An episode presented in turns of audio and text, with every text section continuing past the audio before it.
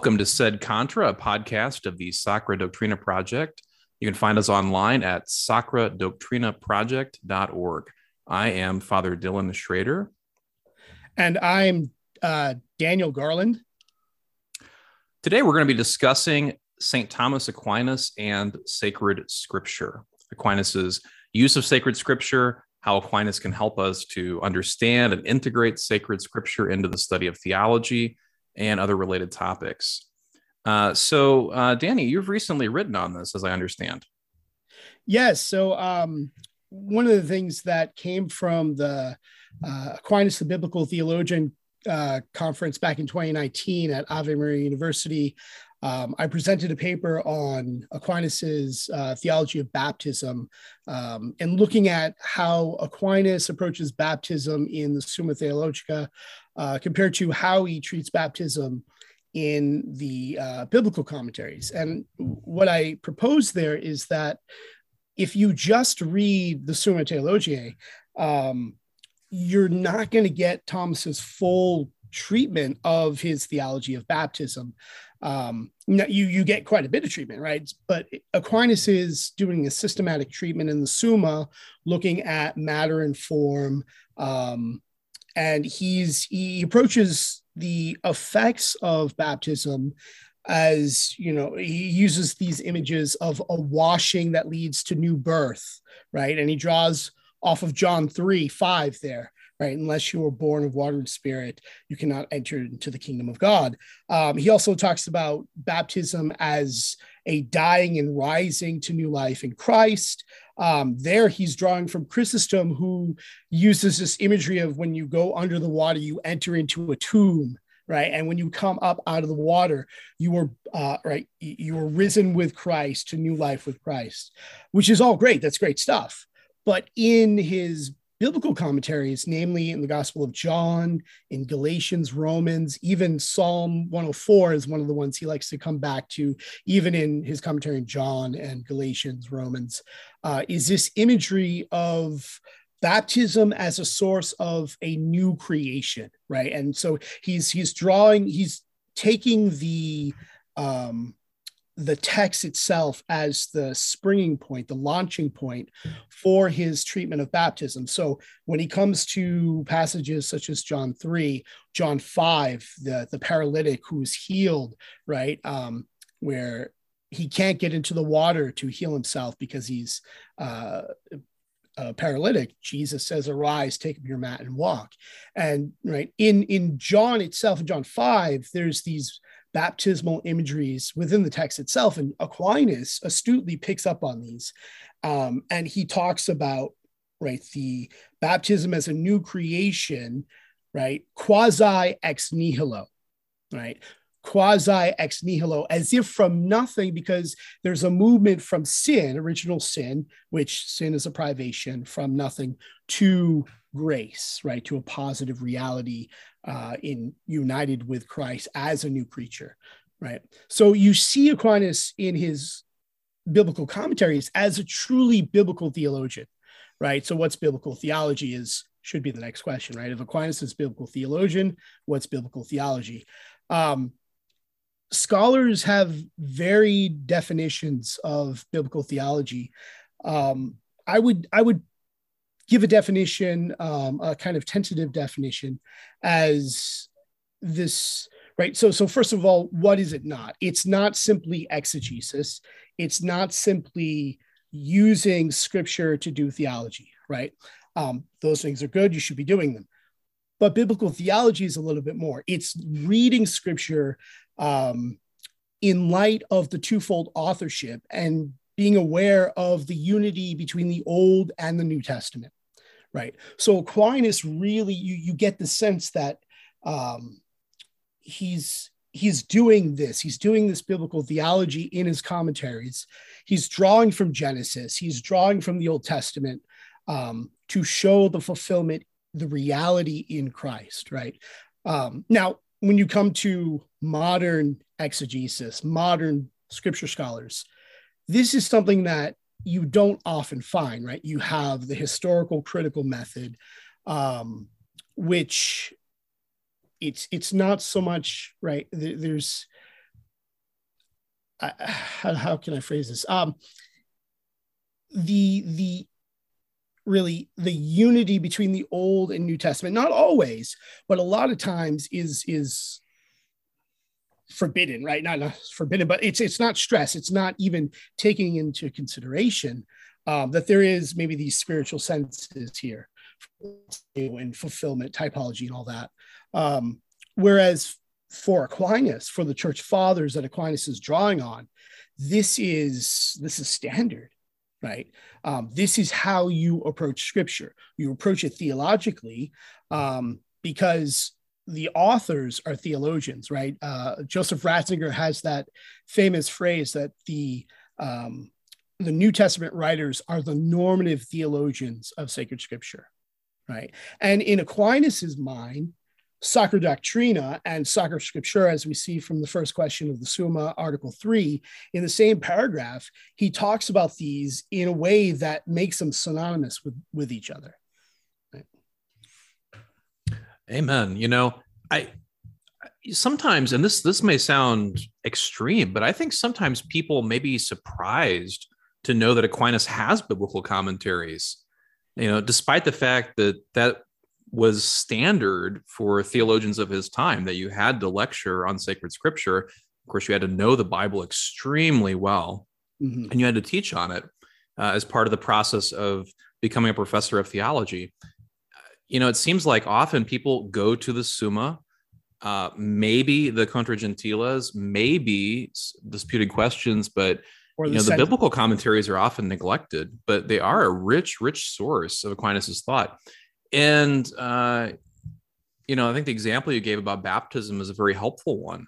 Uh, they can they complement and can and can help fill out a fuller view of his thoughts. So that's an example of, of his own use of sacred scripture. But what you added there at the end about the difference between biblical theology and just using the bible in theology is also extremely helpful.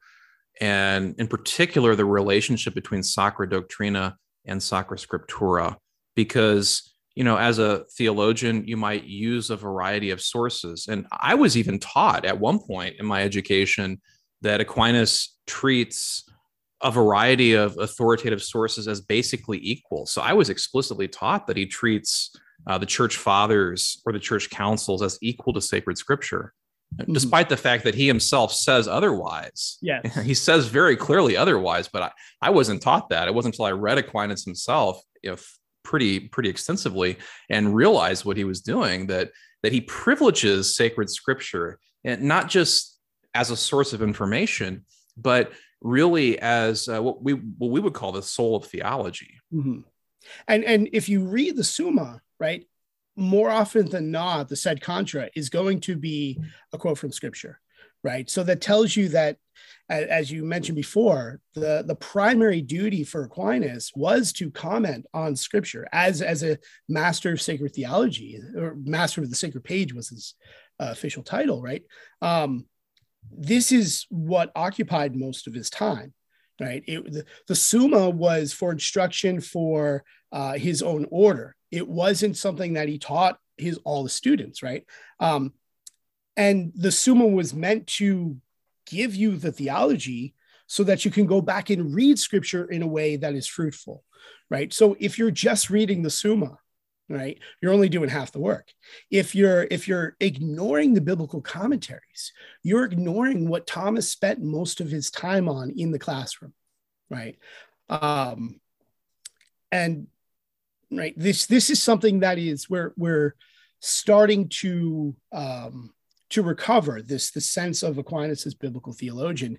In probably the past 40 years there's been uh, more and more attention to this these biblical commentaries of St. Thomas Aquinas. Um, the uh, his commentary on the Psalms was just translated by uh, a fellow classmate of mine at Ave, Sister Albert Marie Surmanski. So give her a shout out to her. Um, I think she bilocates, like she's amazing. Um, she, uh, uh yeah, so she wrote her her dissertation on. Well, it was a translation on. Um, I, I, I have it. I just got it. Um, on uh, Albert the Great's um, on the body of the Lord, right? So she translated that while doing coursework and like 400 page translation. So I'm pretty sure she does bilocate. Um, but uh, what were we talking? Yeah, so so Aquinas is his commentaries are coming out more. We're, I think all of them now are translated into English, which is um, uh, I think is that right? I think we have all of them now. Uh, it's commentary on Isaiah is out. It's right there on my desk. Um, the Psalms are out. Um, are missing Job, I think, is done. That's another big one. Yes, that's a big. I, I don't know if that's translated or not. Yeah, I think not, it is. I think it is. If it's not, it should be.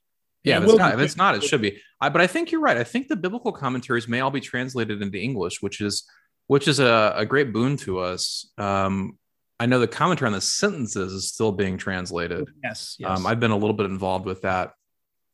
But you know, the biblical commentaries, yeah, as you mentioned, that's what Aquinas spent the majority of his life working with, and it's it's really a shame that sometimes theologians become so professionalized that we almost lose touch with what our subject matter is about, which is God. You know, yeah. we're trying to tell the truth about God, right, which and, is primarily in sacred scripture. Yeah, and and so uh, you think about who Saint Thomas Aquinas is, and who all the great theologians are you know, they're people with a deep relationship with God. So mm-hmm. Aquinas didn't just study the Bible; he prayed with the Bible. He prayed the divine office. Uh, he celebrated the Mass, and this was a huge part of his life. And he internalized sacred Scripture in a, in a living way through the liturgical action of the Church and in his own personal prayer. And that is what allowed him to have kind of a supernatural insight into the meaning of faith. Um, and I would say, you know, through the gifts of the Holy Spirit, that any i mean anyone with enough intelligence and time and, and leisure can memorize maybe the catechism or whatever. You can memorize a lot of facts about our faith but to be able to have a deep insight into it requires the gifts of the holy spirit. And that's what aquinas had and that's what the great theologians had. The bible was a part of their life in a way that it really is not for us anymore but should be Mm-hmm. And I think the church has really encouraged that. I think the divine office and Lectio Divina are good examples of that. Uh, Mark Clark recently gave a lecture. Uh, it was on the occasion of his being uh, honored and well and deservedly so, uh, in which he talked about some of his work in uh, editing uh, manuscripts um, from the early to high Middle Ages, and he talked about the use of sacred scripture in uh, the development of other areas of thought, including logic and semantics and things like that, in a way that people, uh, medievalists, have really not thought about or have have kind of glossed over because of this compartmentalization that's happened. You know, people who specialize in the Bible look at the Bible. People mm-hmm. who specialize in medieval studies, but in a more humanistic way, might look at other, you know, the uh, nat, you know, natural philosophy or something. People who specialize in logic look at treatises on logic and whatnot. Mm-hmm. The thing is, you know, when you're reading the biblical commentaries or even sermons on scripture, uh, all of a sudden something might come out that advances a, a, totally seemingly unrelated field of human thought. So Aquinas might have to bring in some powerful semantic distinctions or distinctions in logic.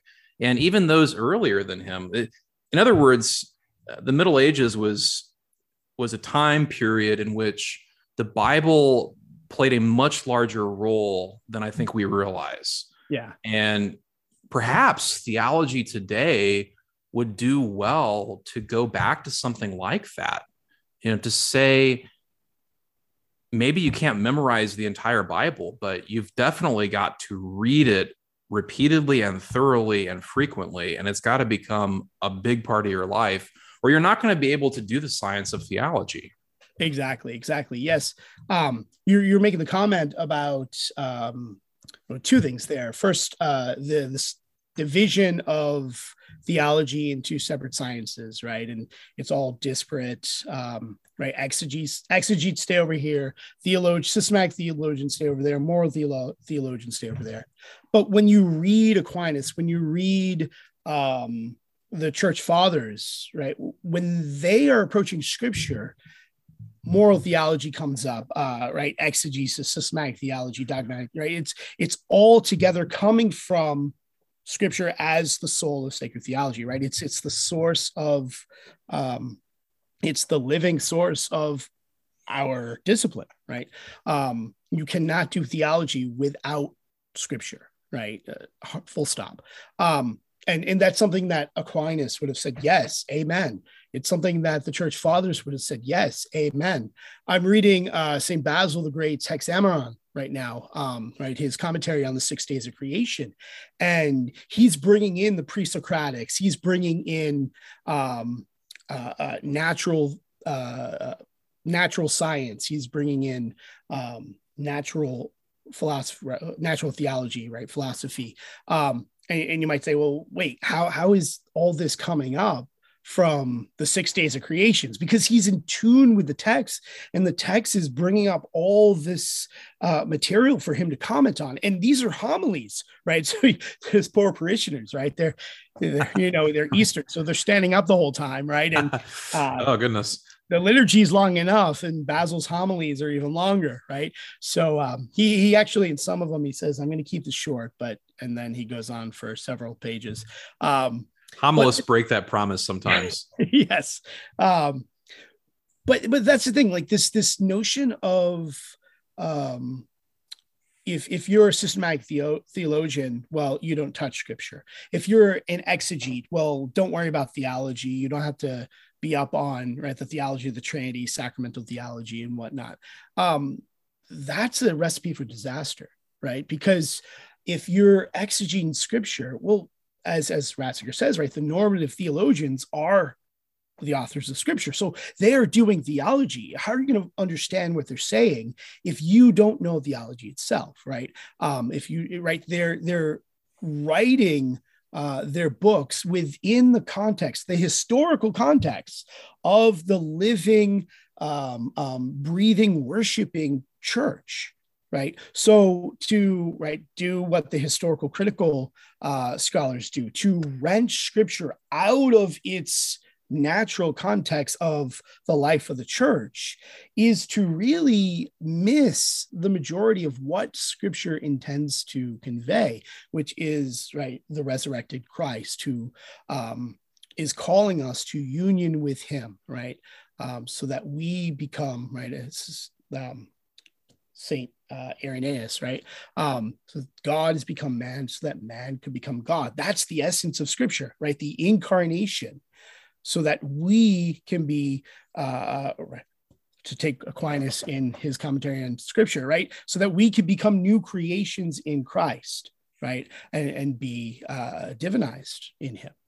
Um, this is this is something that modern biblical scholarship in large part misses right? And and so you if you're reading biblical commentaries from these uh, historical critical commentators uh, not all of them but the majority of them you're not getting exegy uh, you're not getting theology right? Um, it's strict linguistic philological exegesis. Um, very every now and then they may have some um, theological thing to say, but um, then they quickly go back to their exegesis. Um, this this trend is is changing within, I would say, the last 15, 15 years or so, uh, where more and more young scholars are um, really looking at uh, scripture theologically, right? Doing biblical theology and, and seeing, and, and theologians as well, seeing that, well, we need scripture right? And and you can't be a theologian without scripture right? Um you can't i would say you can't be an exegete without theology. It is interesting you know you to note the reciprocal relationship that you mentioned there uh that on the one hand it's it should be clearly impossible to really be a theologian without sacred scripture and a thorough and thorough thorough knowledge and engagement and really uh, living breathing personally integrated relationship with scripture. But on the other hand can i really study the bible even by the historical critical method without faith? You know would such a thing be possible? I know there are people who try. There are people who study the bible as just an ancient document.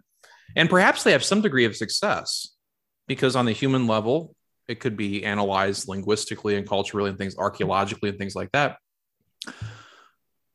but you're as you say you're taking it out of its entire context which is addressed to the people of god to people of faith and I wonder eh, how how far can that go? How far could I read the Bible uh, without faith and even get just the literal sense of it, even just get the human sense of it? Uh, I'm, I feel like I would be missing out on quite a bit there. Um, I don't know. The other the, the other question I want to ask, and maybe it's a little bit of a provocative one, is before the development of the modern historical critical method, to go back to Thomas Aquinas, for instance, I think a, a, criticism that people sometimes have is that the medieval theologians and the church fathers read scripture in a really naive way. Maybe they knew the text really well, but perhaps they weren't that attentive to linguistic concerns or to textual concerns or issues like that. Um, I, you know, to go, I was taught that Aquinas didn't know Greek and didn't know Hebrew. uh, however, I have found in reading his scripture commentaries and other places as well, not infrequently he brings up the meaning of grammatical constructions or particular words in Greek or in Hebrew. And a lot of that I'm sure he's getting from Jerome and other church fathers. But seems to me a stretch to say he didn't know Greek or Hebrew at all. Yeah, uh, and, would, and even if he wasn't fluent, he certainly cared about it. He exactly about the accuracy of the text. And so I don't know. I want to ask what, what is your what is your estimation of the use by, say, Thomas Aquinas of things that we would now consider part of the historical critical method, such as linguistic concerns, textual concerns, and things mm-hmm. like that? Yeah. So I mean, yeah he definitely he definitely does comment on on the meaning of greek words in the text and more greek than hebrew but he does he does there are places where he does comment on the hebrew um which as you said he may begin from jerome or augustine. Um there is the orvieto period where he has his flourishing of greek texts right? Um you start to see him citing more of the greek fathers. Um so there's there's there's a sensibility there to the original languages. So it's and and he's very astute in his commentary. Um, that there's certain arguments he'll make where he'll say in the Latin, right, we have this, but in the Greek, here's what's going on. Um, so one, he's attentive to the text. He's attentive to variations in the text. Um, and you could go back to Augustine on um, De Doctrina Christiana, right? So he talks about textual criticism there. Um, he, he talks about um, uh, uh, translation issues and so forth. So to say that the the fathers Aquinas are completely oblivious to these things is uh, a, a mischaracterization at best. Um, they right they they aren't as right the historical critical tools that they use obviously aren't as developed as they are now, um, for better or for worse. Um, but there is there is a sensibility to these things, and yes, some of the patristic and maybe even Aquinas here and there, um, some of their uh, exegesis may seem a bit naive, and we we may say, well, okay, that's he's doing the best with what he has. Um, we wouldn't go in that direction now. But there are other times where we say, well, he's got it. He's this, this makes sense. Or, or maybe the things that we discover now, we go back and read Aquinas thinking that, oh, we have this fresh insight into scripture and Aquinas is there right before us already, um, which, which is quite frustrating, but exciting at the same time. Um, he seems to do that a lot. Right. Um, so like the more you read Aquinas's biblical commentaries, the more you get an appreciation for uh, his his attentiveness to the sacred page, right? And that he is reading it right within uh, or, or, with the same spirit in which it is written, right? To quote Dei Verbum. Um, as you said, right, Aquinas is one who is infused with the gifts of the Holy Spirit, and he makes full use of them. Um, he is when when he's reading sacred scripture, he's participating in the very thing that he's reading and teaching, um, and that's what makes him so great, right? No, so now I, don't want it to seem like I'm saying here or that we're saying when we talk about Thomas as biblical theologian and we should go back to doing theology the way Thomas does, that we should just read the commentaries on scripture and forget about the Summa, forget about Contra Gentiles, forget about the sentences, commentaries, De Potentia, whatever. We're not saying that. One thing that I would recommend is, right, especially the Gospel of John, his commentary on John, right? Torrell suggests that he's writing this during the Orvieto period, um, around the same time that he's writing the Tertia Pars. And you could see the interpenetration there, right? Right, talking about the God who became flesh, right? The, the humanity yet divinity of Christ. And the Tertia Pars opens up with, right, uh, reasons, motives for the incarnation, right? Christ as fully God and fully man and all that that entails theologically. He's drawing from the commentary on John. Um, I would recommend reading both side by side, right? Or when the Summa gives scriptural passages, um, especially in the Contras. Go and look and see what Aquinas says in the biblical commentaries, right? Yeah. To read just the Summa without the commentaries is only to get half of or a portion of Aquinas's full thought. Um, and, and Aquinas is, is good enough that we owe it to him to understand his whole thought, not just a portion of it. Yeah, that's an excellent uh, suggestion, practically speaking, and and and I'm, I'm glad you brought up the chronology of Aquinas's works as well. You know, lest we think that he did all the biblical commentaries while he was eh, early in his career progressing toward becoming a master of theology and then quickly moved on to the real subject matter which was writing his own textbook yeah. and things like that. Uh, you, you, know as if scripture is just a stepping stone to theology and not something that you have to deal with uh, and engage with and not really the point of Sacra Doctrina to try to understand the word of god. Uh, and you know i would add uh, he's he's preaching. We have we have some sermons. Mm-hmm. we have uh we have some addresses in other contexts for for the Dominicans and things like that, and also with other theologians of this time period, at least those who are priests, we often have preaching, uh, mm-hmm. uh, and certainly for the church fathers. So we have an engagement with Scripture in a liturgical setting, mm-hmm. and in a in a very different way. In comparison to many homilies today, they would be much more in depth and uh, contain much more academic instruction. Uh, but they would also contain, you know, exhortation and the application to the spiritual life. And I think it's important, yeah, just to remember that context for, in a sense, doing theology uh, also within a liturgical context. Uh, just as we pray with sacred scripture, we also theologize within the context of the Mass and through preaching and things like that. Um, I want to ask your opinion about we've been talking about the historical critical method, which really is just an umbrella term for a whole variety of different methods, uh, of which there are many variations and many different schools of thought and things like that. And I want to ask your opinion for us as theologians today, people trying to do theology today in the way that the church is asking us to do what role can the historical critical method play for us?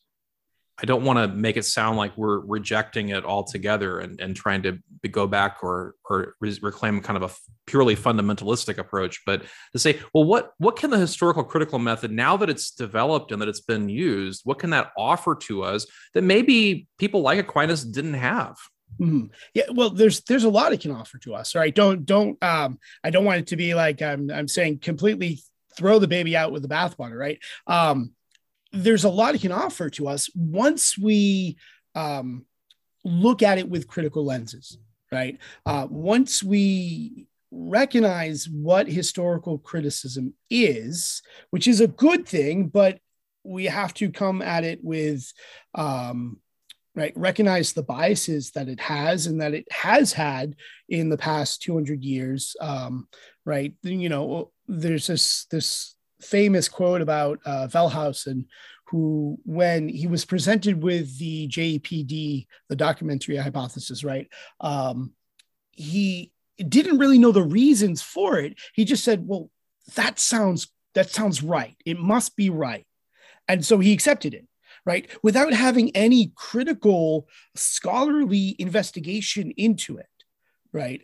Um he just he just took it. it for him it's it sounded right so it must be right right? Well we would say that's bad scholarship right? Um you, you don't just accept it without seeing the reasons why it's proposed and what it's doing. Um so when you use the tools of historical critical method um, textual criticism right? Um, uh, um, form criticism things like that. These are helpful. These can they can be very enlightening. Um take take a, the approach jpd right? Um while i wouldn't subscribe to the the breaking up of the text into the Yahwist, the Elohist, and so forth, right? The Deuteronomists. Um, there is something that they that the historical critical exegetes are seeing there, right? That we shouldn't just overlook and say, oh, it's the historical critical method, right? Just ignore that. No, there's something going on, right? Why is why, why in Genesis 1 do we have Elohim and in Genesis 2 we have Yahweh Elohim, right? Some the, the historical critics notice something that others didn't. There's something going on. Now, is this two different authors, two source materials, right? Or is there something more going on, right, with the sacred author, right? That that he wants us to see that Genesis 1 is a broad view of creation, right? And so you're going to use the generic name for God, Elohim. But Genesis 2 is not necessarily a second uh, creation account, but a honing in on man? The high point of God's creation. God's relationship to man, whom he forms out of the dust, places him in the garden, provides him with everything. Right. Uh, and there you have the covenant name Yahweh. Right. So God is relating to his creature who he's entering into a covenant with, and through Adam, all creation right? So the covenant name is going to be used there. That's something we should notice. That's something that's very important. Now, the uh, documentary hypothesis, right? The historical critics noticed this, but their conclusion was was uh, right. They went. I would say they went astray with their conclusion. But what they noticed is valuable right um, so there there is a use for the historical critical method right um, we, we need to pr- approach scripture historically. It's written in a particular historical context and time and people, right? Now, what is that? As we said before, it's the people of God, right? Who are living the life of the church, who are um, living what it means to be the resurrected body of Christ, right? Um, the church. And so to say right as some some people want to say some scholars want to say that um, you cannot get the full meaning of tech of, of the text without historical critical method.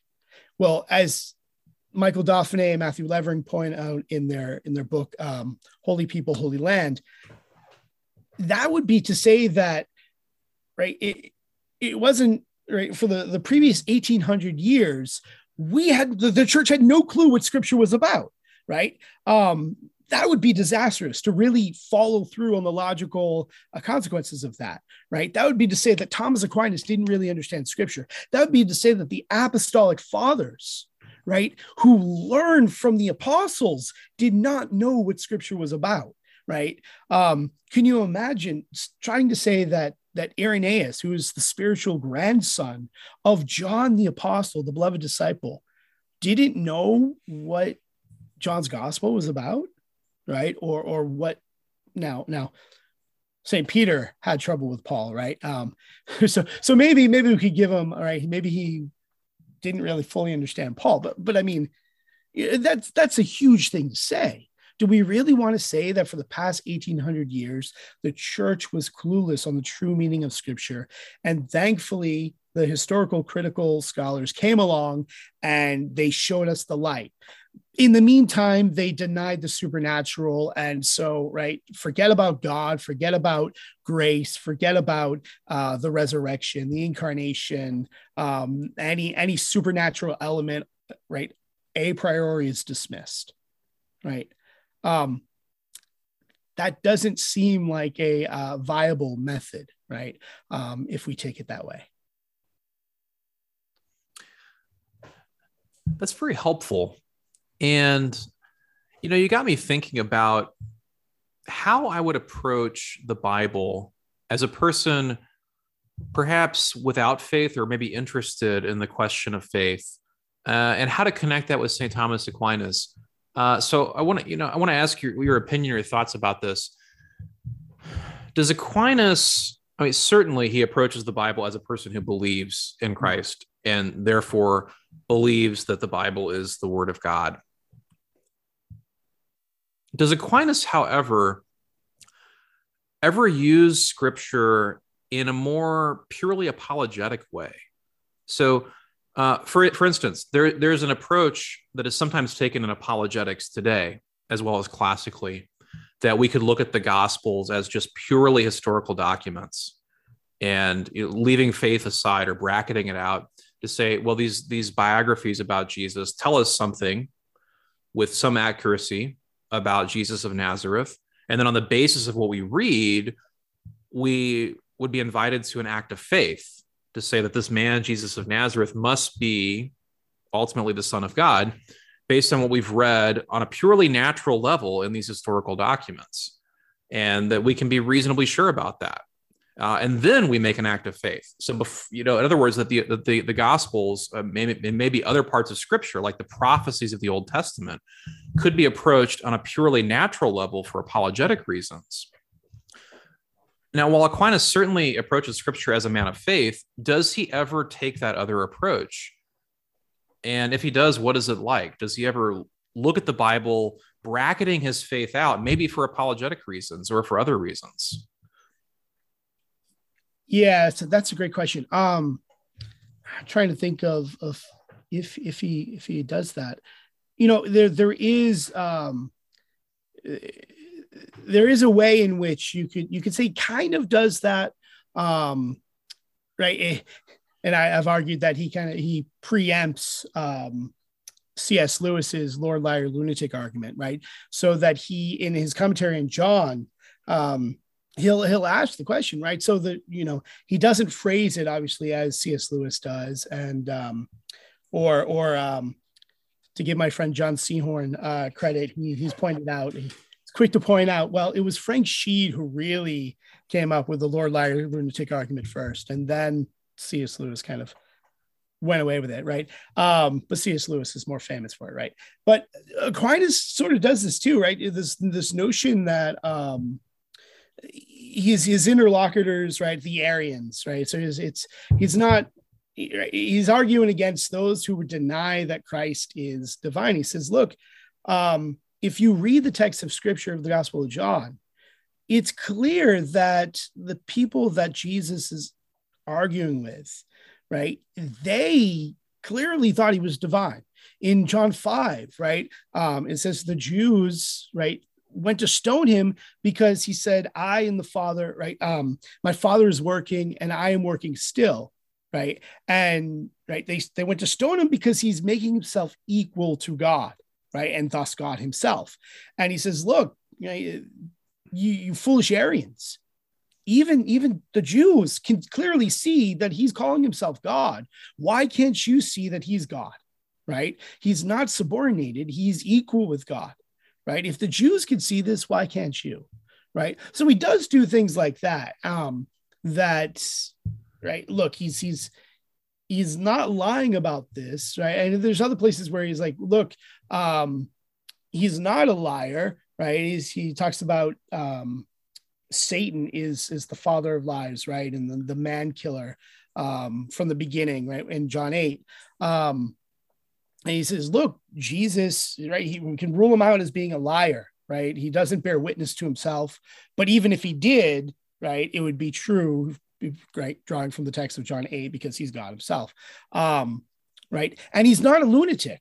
And he talks about the wisdom of of the words that jesus speaks. And he says right no lunatic speaks like this right? So there are certain points where he is making these apologetic turns um, which which i would you know kind of preempt cs lewis. I don't know if cs lewis read aquinas's commentary on john um, but you know maybe maybe frank sheed did. Um, I really appreciate that. That's really interesting to see his use of of the text there, and as you mentioned, his engagement with the Arians, mm. uh, who had, I guess, suppose their counterparts in his own day as well, to some extent. Uh, that he's engaged, that he he does engage in a kind of apologetics. Uh, he wrote the Contra Gentiles, which is an apologetic work. Exactly. I I guess part, and I know it's a difficult question, and I've been thinking about this myself, and part of me thinks you know, maybe that question arises for me because of a difference in this the state of theology today. Hmm. Uh, particularly if we are going to engage in a real biblical theology, we're going to make we're going to make the Bible the soul of theology as it's meant to be. I almost feel like theologians today feel compelled to give a kind of apologia for using the Bible or for or for the accuracy of the biblical text, like almost as if we can't use the Bible in theology unless we first establish the reliability of the text on purely natural grounds mm-hmm. and almost engage in a kind of apologetics. Uh, and apologetics certainly has its place, but you know Aquinas was a was a theologian, and, and while he he wrote some apologetic works, I mean, the Contra Gentiles is quite lengthy. It's a, it's a lengthy apologetic work. Most of that is dedicated to removing obstacles to faith. Uh, it's not it's not focused on establishing the historical reliability of the Old Testament or the New Testament or things like that. It's focused on clarifying and on yeah, removing obstacles of a philosophical or theological nature. And I wonder if that's because he has this confidence that the grace of God will lead people to the act of faith if those obstacles are removed. Mm-hmm. Or to put it another way, if he has if he has greater confidence in the biblical text than we do. I, I would say he does. Yes, I, I, I, would say he has greater confidence in the authority of the text, its inspiration. Um, Aquinas is is right. We've talked about the primary authorship, as we, we would say today. Aquinas is clear that these are the words of the Holy Spirit, right? These are not just mere words, right? What he's reading is God speaking to man. Right. And so this is something that modern man has a problem with. Right. So think of the historical critics who right away deny the supernatural. Well, if you deny the supernatural de facto, then this is just a text that's it may a great text, a brilliant text, but it's just a text among others, right? It, it's like Shakespeare, right? Shakespeare is great and wonderful, but we wouldn't say it's inspired. Um, right? Uh, so if we approach scripture that way, um, yeah, if that if that is our if our main concern is to um, I guess how should I say it? that's that's not Aquinas' concern. That's a given, right?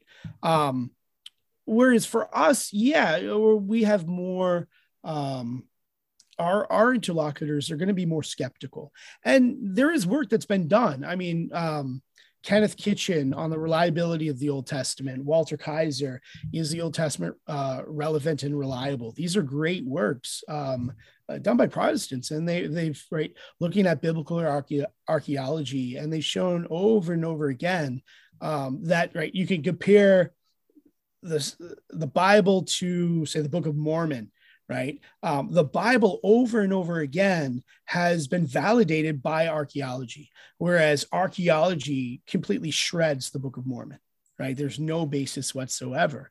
Um, and so over and over again, um, the the Bible, Old and New Testament, has been validated, right? These these problem texts where scholars have wrestled over, um, right? We, we we don't know. It mentions something in Scripture, but we have no mentioning of it in in history up to this point.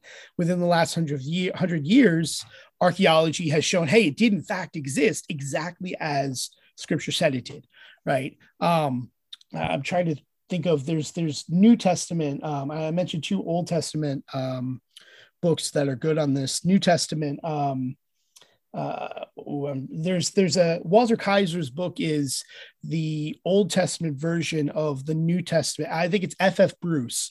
Uh, he wrote this this little book.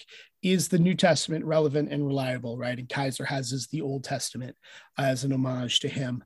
Um, one of the one of the books that I found quite fascinating on this topic is right at first glance you, you would say well this isn't this is right it's going to be a popular work it's not going to be very good but the case for christ by lee strobel um, is fantastic on these things about the reliability of scripture um, he's interviewing the top biblical scholars uh, yamauchi um, um, who else? Um, I'm drawing a blank in all the guys he interviews, but right, he he gets out of the way and lets them speak. So it, it's it's a popular book, but at the same time, there's there's scholarly depth to it.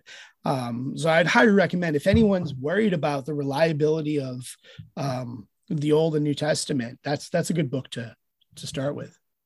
That's very helpful. Yeah, and you know, so there was there are some ways certainly that we have benefited in a way that Aquinas uh, didn't yeah. didn't have it. You, you, know, he didn't have access to all the archaeological mm-hmm. finds. Mm-hmm for that matter, the the the texts that are available to us, uh, you know, we have critical editions that are the work of of great textual work, the Dead Sea Scrolls, and mm. and things like this.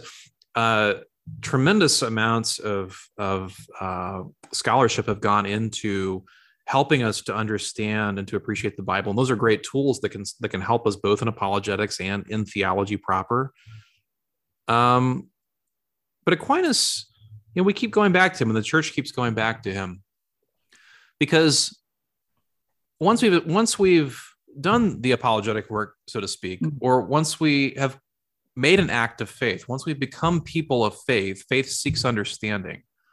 And we continue to live with sacred scripture. We continue to pray with it. We continue to use it. And it continues to feed us every day and our faith wants to grow and it wants to understand we want to understand more so theology always has a place it's like we never we never get so far that we've exhausted everything and now we have it over and done with mm-hmm. uh, and aquinas i think can be a guide for us in that you know in going deeper and deeper with the with the biblical text i don't think aquinas ever thought that well i've read this this verse or this chapter and now I'm done with it. I'll never go back to it again. I have nothing more Certainly to say not. about it. Um, at the end of his commentary on the Gospel of John, he talks about this that even if the world existed for a hundred thousand years, there could always be more books written about Christ, yeah. and they would never be able to describe uh, the things that he said and did a, yeah. in all their meaning and all their significance, which I or find I find very beautiful. It's a contrast with the beginning. The beginning of John's Gospel and Aquinas' commentary begins with God's word, mm-hmm. his single word, yeah, which is adequate, totally adequate to himself, and the end is this this sense that human human words about God, even if they were infinite, would never be sufficient. Yeah, yeah, yeah, and and right, he's getting that from the text too, right, of, of John's gospel, and right, John uh, Aquinas is right. He's a Johannine theologian, right? He's he's drinking richly from the from the uh, Gospel of John, and right as a theologian who embodies John the theologian, right? Uh, in the East, we call John the theologian. He is the theologian. Aquinas, right, is is in that uh, that line of theologians, right? Just like Aquinas, uh, just like John. Um, one of the right the the beauty of what Aquinas shows us in his approach to Scripture is that you right, what he does is he brings the full force of reason um, upon scripture, right? He approaches scripture not just theologically, but philosophically, right? Um, and, and you see this in his commentary on John 114, right? Um, in, in John 114, he devotes a whole lecture to that one verse the word became flesh and dwelt among us and he shows right he, he very astutely um, shows that the metaphysics of of the incarnation here help to dispel or help to uh, uh, um, safeguard against the the various ancient heresies, right? Nestorianism, uh, Apollinarianism, Arianism, monophysitism, right? He tackles all of these, right? Just from this one line, right? His, his approach, his philosophical approach to Scripture says, well, um, if the Word became flesh, right?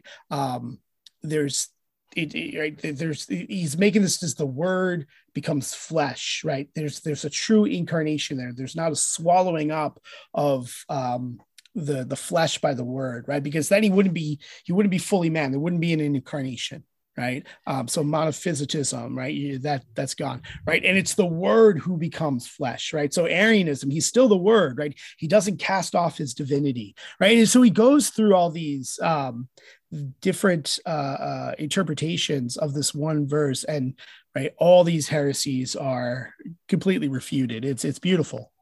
Exactly. So starting with the proposition, the word became flesh, through semantics, you know, what they would call logic, what we would call semantics, to metaphysics, to say, okay, th- this thing must be tr- this thing signifies this, and this mm-hmm. must be true so, what are the conditions in reality that would make this true?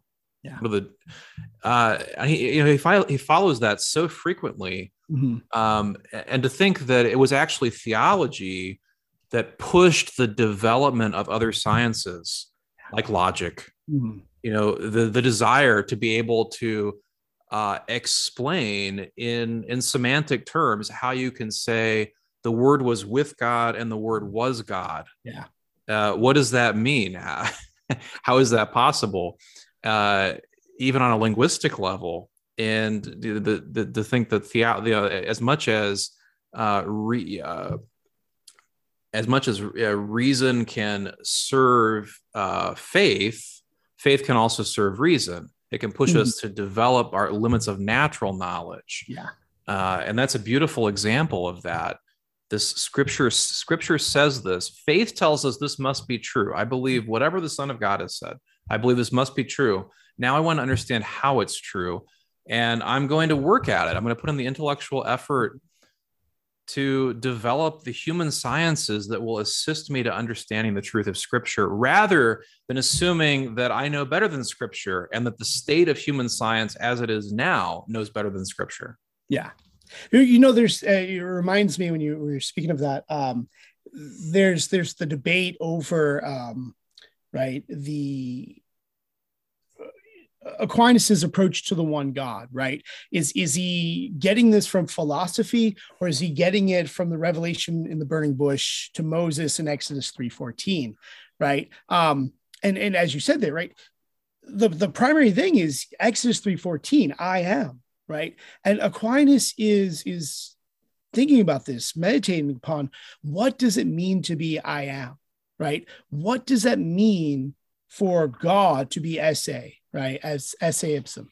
Um, he is existence himself. I am, right? So you you've got the grammatical phrase, I am. What is how, how does that work in right esse right? Um, how does that work grammatically to mo- a movement to philosophy that he is being itself right? And and he's not just a gradation of being right and the, the highest order of the genus. No he is existence itself right?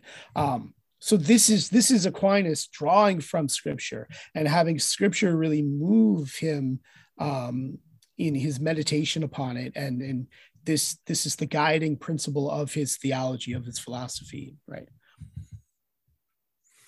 yeah i mean there's so much more that could be said uh, I'm as you, as you mentioned, I'm grateful that in recent decades and in recent years, people are taking a new interest in this and really making available Aquinas's commentaries and sermons in English, and also just uh, giving them more attention and and and helping with this. Um, and I think we could follow his example and make Scripture a greater part of our life in the liturgy and in personal prayer and really even with just the hard work of memorizing it or or internalizing it. I think that will just continue to serve us better and better. So we continue to look to the example of Thomas Aquinas and others as uh, great biblical theologians. May they pray for us and may they continue to guide us. Amen. We thank you all for listening. This has been Sed Contra, a podcast of the Sacra Doctrina Project. You can find us online at sacradoctrinaproject.org.